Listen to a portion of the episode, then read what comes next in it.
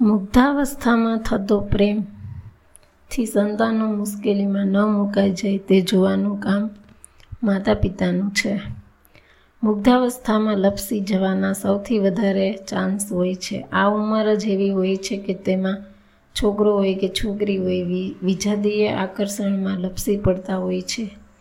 આ કુદરતી ક્રમ છે. છોકરો કે છોકરી અગિયાર બાર વર્ષની વય વિતાવે એટલે તેનામાં શારીરિક અને માનસિક પરિવર્તનો આવે છે. આ સમયગાળો તેમના માટે ખૂબ જ નાજુક હોય છે અને સંવેદનશીલ હોય છે. અગિયાર બાર વર્ષની લગ્ન સુધીનો સમય કોઈ પણ યુવક કે યુવતી માટે સાચવી લેવાનો હોય છે.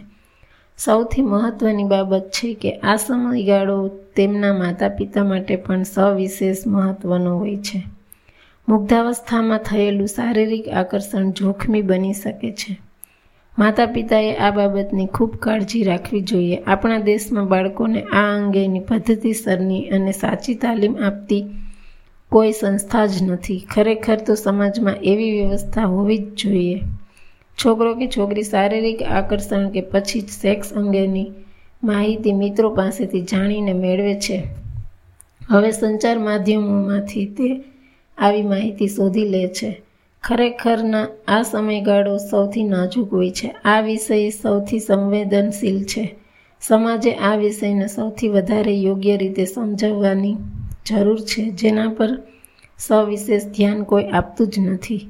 આપણા સમાજે આ દિશામાં ગંભીરતાથી વિચાર કરીને જાગૃત થવાની જરૂર છે.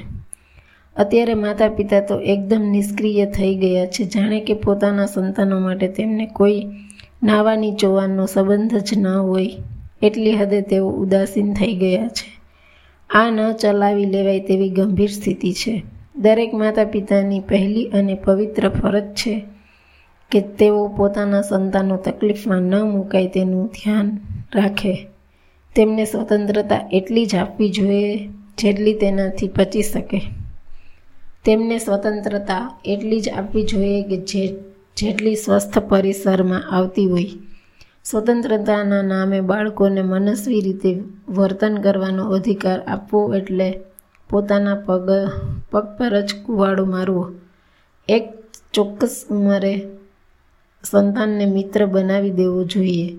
તે વાતમાં વજૂદ નથી. હા, સંતાનને યોગ્ય સ્વતંત્રતા આપવી જ જોઈએ, પરંતુ તેના પર યોગ્ય નિયંત્રણો પણ રાખવા જ જોઈએ. દુનિયાની કોઈ સ્વતંત્રતા નિર્ણય વગરની હોતી જ નથી. નિયંત્રણ વગરની સ્વતંત્રતા છેવટે દરેક પક્ષને નુકસાન જ કરતી હોય છે.